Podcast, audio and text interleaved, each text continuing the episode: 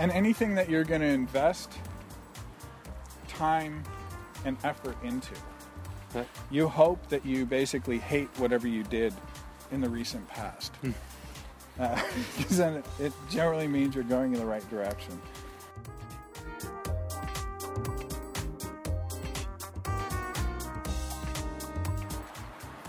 This is the Forest Walk podcast. My name is Mark Helion, and in this podcast I take various professionals on a walk through the forest while we discuss the essence of craftsmanship. In this episode, Rowan Nichols is my guest, Canadian programmer who lives in the Netherlands and has a background that I did not know yet, so it's very interesting. We find out that it's good to balance your thinking with making stuff, that it is good to allow yourself to suck at things, and that overcoming your fear is an important element in your professional growth. So enjoy this episode.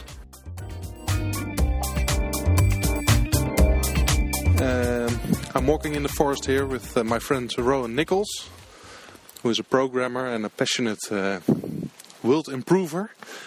We're walking here in the rain because sometimes it rains. We're walking here next to Paleis Soestdijk, the palace of the former Queen of the Netherlands, Juliana. We have the dog, Milou, with us, or Leonberger. And very curious what this conversation will lead to. So welcome, Rowan. Thank you. Thanks. So you will hear a contrast between my English and Rowan's English, because you're from Canada. Indeed, yeah. I was born there, I grew up there, and came over here 17 years ago. So. Why did you come here? That's a good question. Honestly, because of a job offer. Yeah, and we came over for that company, and I worked there for a number of years until. I think they had to face reality and get rid of most of us. I came over to do development, and I've stayed doing programming. I now work on my own company and doing a lot of freelance work at the moment, and ended up. I've been doing more with working with teams and kind of keeping. Mm-hmm. Teams working, but again, also with programming teams or doing DevOps as well. So keeping people's software actually running. And when did you start learning a program language, or when did you start programming? I was pretty late, actually. I had an interesting road to programming. So I actually have a philosophy degree. My university degree is in philosophy. Really? Yeah. That explains a lot. Yeah. Okay. So you end up with this, you have a degree which says, yes, I know how to think, but I don't actually have necessarily any other particular skills. So I ended up... at the time I was waiting tables, working in banquets and stuff as well. And then from there I went into doing renovation work, actually, and carpentry. I ended up coming back from a particularly nasty day of putting up, basically doing plastering work. And I was in a rotten mood. And my girlfriend, now wife,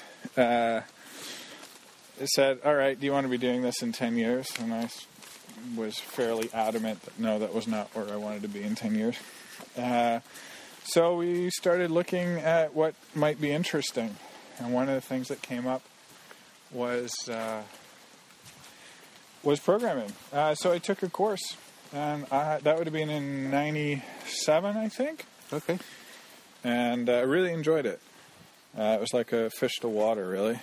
And I still enjoy it. And I got a job with the government, and it's that job that put me onto this tool, which put me onto applying for the job here. Okay, and what was it that resonated with you, or that struck you in the programming? Having a totally different background, and then run into programming and that it feels like home? Yeah, what is it? Yeah. That's a good question. Well, I mean, one of the things with philosophy is you sit around and, you know, think about thinking. It's kind of meta. Mm-hmm. And with programming, one of the things that kind of drove me crazy about philosophy was that you did just sit around and think about stuff rather than building things. And I think that was something that when I hit programming, it was like thinking, but you could actually make stuff with your thinking. Okay, cool. I think it's about the only way I can describe it. Yeah. And it could have real effects also, which, so yes, you could, you know, make pretty pictures on the screen, but you could also connect to things in the world that people were using. And that was very intriguing for me, especially as I'd been doing carpentry work where you build and fix a lot of renovation work. This was sort of the best of both worlds. And if you think of it like that, huh? So the combination between the thinking part and the making part, is that something that was also present when you were a kid, when you were younger?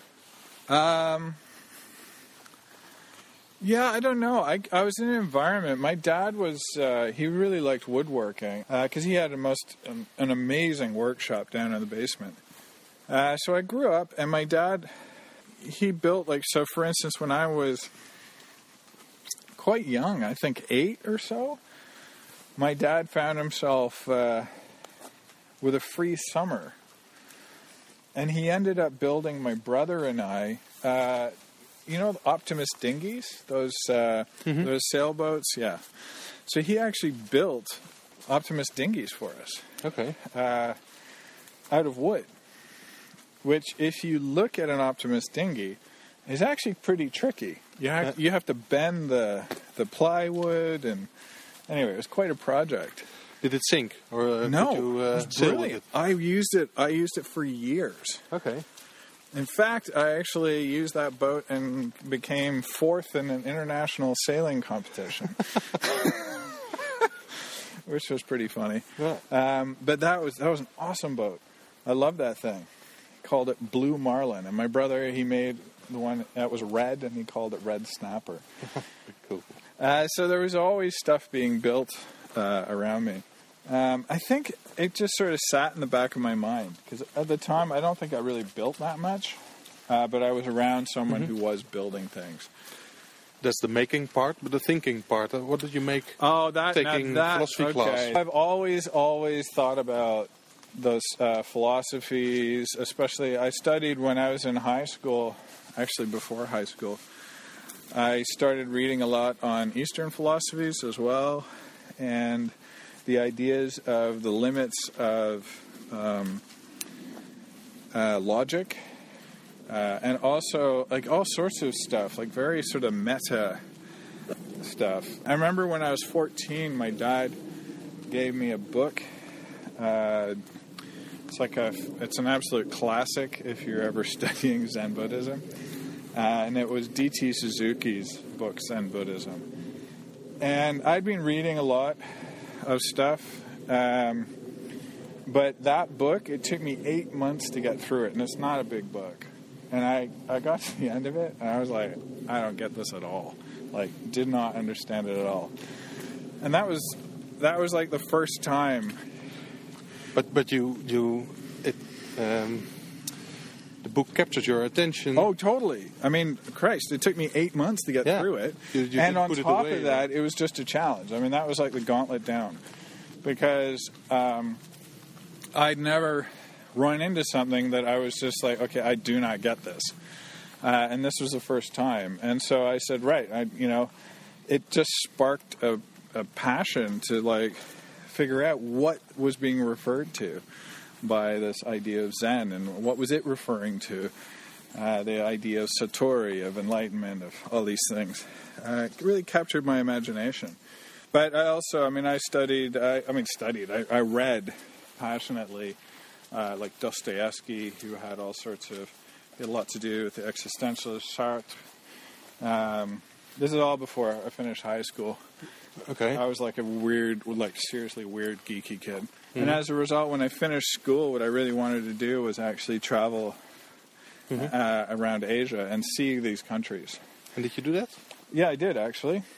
Okay. And in that year that you traveled Asia, yeah, you had some very special moments. But did you also got answers, or did you? Yeah, that's a good question. Very good question. I think I did. I also did a lot of reading when I was in Nepal with the family. For me, it was actually a bit of it was a bit disillusioning to come to Asia and see so much sort of ritual and superstition and mm-hmm. all these things that weren't in any of the books I'd been reading. So that's how I ended up in philosophy. And actually that was also interesting because having gone and traveled and seen a lot and read a lot, and a lot of the reading had to do with the limits of logic as a path mm-hmm. to knowledge. And is that then also the quest you have in your programming jobs for being inspired to solve programming problems or make code? So there is an element with that where I like to look at puzzles, like things that are confusing or difficult. And I mean, there's lots of things where you'll have a concept, and it's you're kind of having a hard time getting your brain around it. How does this work? And so you go, and a lot of times I'll just sit down and try and make a program that implements the idea. Things I run into is you have people who are architects, software architects. And I find it interesting that as software architect, some of them are very, very good. But there are a number I've run into who have an idea and then they write a document about it. Like, this is how we will solve this problem. Mm-hmm. But there is nothing more intellectually honest than trying to write a program to describe what it's supposed to do, yeah. because it'll very quickly show you if it doesn't work. Yeah. I'm really good at bullshitting, yeah.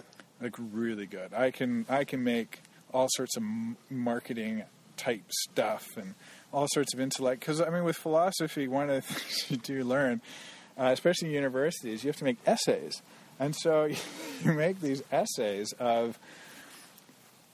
Where, you might just take a stance on something and go, okay, I'm now going to convince you. But sorry to interrupt, yeah. but that's interesting because then it almost seems like your programming profession keeps yeah. your feet on the ground or something. Yeah, absolutely. It validates yeah, your thinking. No question. There are different ways to approach handling the complexity of programming.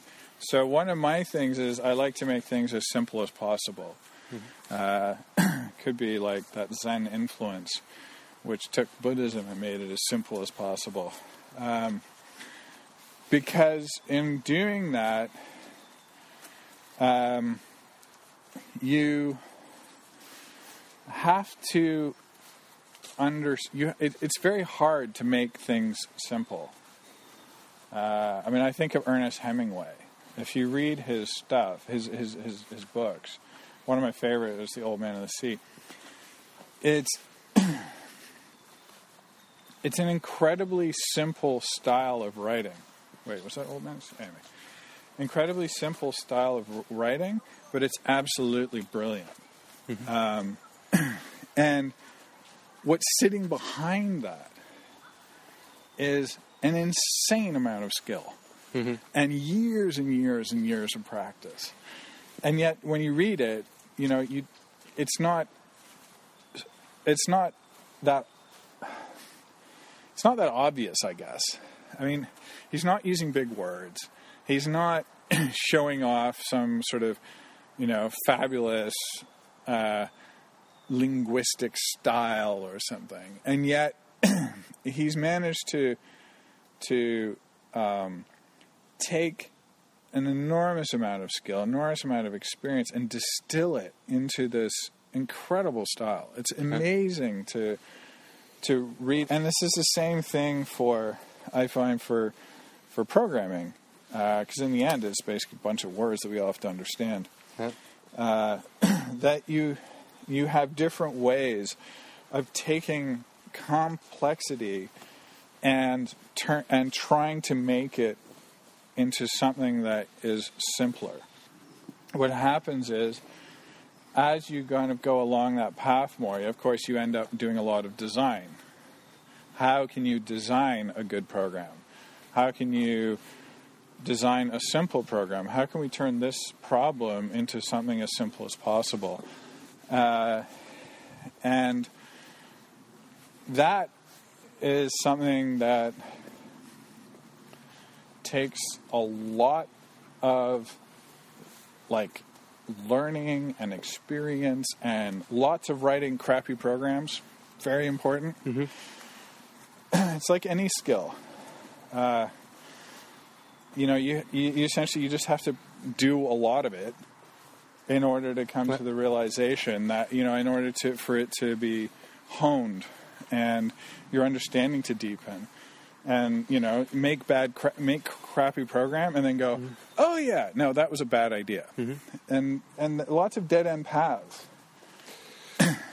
And what drives you in that struggle? There's a huge pleasure in finding, in creating something that fits together really well. I mean, as a programmer, it's something where you can look at it and go, wow, that is beautiful. I don't know if you've ever seen some of the... There's some great videos on YouTube about Japanese joinery, Japanese sort of mm-hmm. joints. Yeah. And also some of the older joints that are, and the way people put stuff together. And it's amazing. Like, you look at that and you just go... You just say, wow. You watch how this thing is carefully put together, and then it just fits. And, you know, maybe the joint is gone. Or maybe you can see the joint, but it's done in such a way that the woods meld, and you're left with this joint that you can see and you want to see because it's so beautifully done. Huh. That is what I strive for when I put together a program. How can we make it simple? But also, is it a pleasure to read it? Is it a pleasure to actually have to work with it? The only problem with it is it's also dangerous, huh? Mm-hmm. So this idea, like, so you have this target that you're aiming for, and it's this idea of sort of perfection, mm-hmm. but that's an insanely dangerous thing. And it's something that's taken me a long time to figure out. It is incredibly dangerous to shoot for perfection without realizing that you're going to suck on the way. Yeah. Right? That is, like, absolutely critical, because otherwise you're going to be so busy trying to make the perfect all the time that what you need to do is throw that away and just say, okay, I'm making this thing and let's get it done. And then I'll hone it. And I need to make lots of it. And as you make, like, all those dead ends are important. Those, like, you know, code that you're, like, totally embarrassed to show anyone. Code that, you know, either just never worked or was hideously inefficient, or, you know, all these things. You need to, I think you have to make those things. You have to see those things. And then you have to scrutinize them. So that you're aware of, like, oh, this could have been better. I think it's a really good sign. I think with anything, whatever you do, you know, if you're looking back on stuff you did 6 months ago or a year ago and you cringe, mm-hmm. if you cringe, you're just like, I'm actually better than I was a year or 6 months ago. I think it's really important But it's a horrible feeling that it's completely embarrassing. You just look at your stuff and you're like, oh, God, what was I thinking? And, you know, I think this is in anything.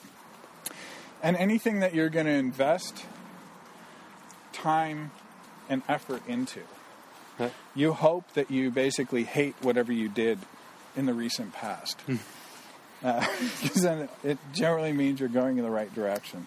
Allow yourself to suck. Like, seriously, it's a huge thing. Fear is a huge thing when you're creating stuff. It's an enormous... I mean, for myself, I can't speak for everyone else, but for myself, the fear of producing something less, you know, not good, has been a huge obstacle. And I think it's an obstacle for a lot of people. The thing is, I hear that, I've heard that, and you read it in books, and like, yeah, embrace your fear. It's like, no, like, it's fear. Like, it's very, yes, on some level, but, you know, I find that often that advice is given by people who have spent years embracing their fear. And like any other skill, it's something that you have to build up. What makes more sense, I think, is to develop ways to reduce the fear. And that's the thing, is you want to break it down. So that's one way of handling fear. And it's really, you can apply it to all sorts of things. It's really good. Also, things like, if you're feeling fear, you want to also look like, where is my skill set? Because sometimes the fear is there for a reason. Like, you're just way over your head. And the other thing, I think, and it's, you know, it's one of these catch-22s. It's something that happens once you've had enough experience and you've gained enough confidence to sort of say, to allow yourself the space to do what you need to do in order to get a job done. And that is something that comes with experience, and it sucks because actually you need that knowledge in your younger self. To learn. Exactly, right? You need to be able to say, you actually, at that point, you need to actually say, well, actually, I need even more time. Because this is a hard problem, and I need to learn even more than I do now. And so you have to, and that is really, that's really hard. In a lot of ways, you need to prove yourself and allow your interest to blossom. And I think in a lot of ways, I've held myself back as far as things I've wanted to do. Like, for instance, right now, I'm doing a lot of freelancing. I have my own business. So starting my own business... and starting to freelance, I mean, I was held back by a huge amount of fear. Like, huge amount. I had to overcome, like, all sorts of fear. And even when I got over that and I started it, it still scared the crap out of me. I'm super glad I did it. And actually, in a lot of ways, looking back, I probably wasn't ready until I actually did it. You have this sort of unsolvable problem where you're always never quite going to be ready. I've spent years trying to figure out, how do you design good programs? How do I get better? How can I make nicer things? So you talked about a couple of nice quotes. Is there a quote you want to leave the audience with? So to end this conversation, is there one quote that jumps to mind? I hadn't thought of anything beforehand. Damn it. I need to research. You can take time. I will cut this out.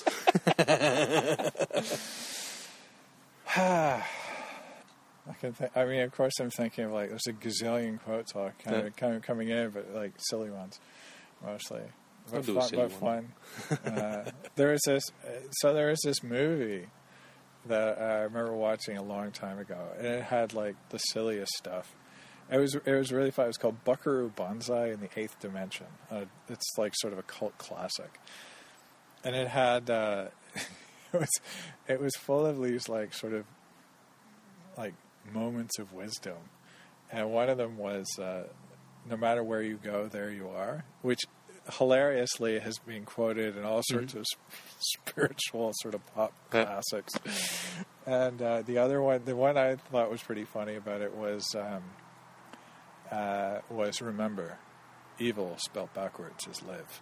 And you're like, what does that mean? I have no idea. But, you know, it's kind of fun. Cool. And the Princess Bride is also another. That's also got, what did it have? Oh, yeah, that's right. Life is pain, princess, and anyone who tells you otherwise is selling something. Oh, great.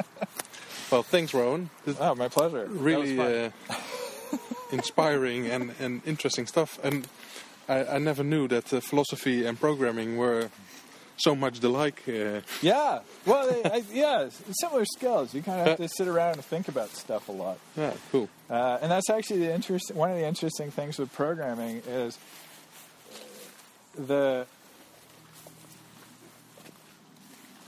the smallest part is actually typing stuff. So you always see people in front of their screens doing this.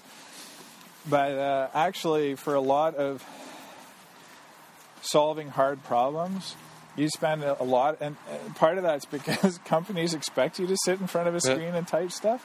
But actually, for dealing with hard problems, most of your time is going to be spent with paper and pencil, trying to figure out how do we do that, and making sketches and. Yeah. Oh, cool. It's been fun. Thanks, Mark. It's been great. And thanks for the cider. That was lovely.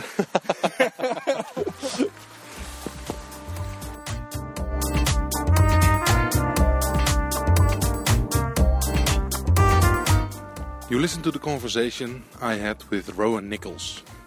My name is Mark Helion, and I'm the host of the Forest Walk podcast.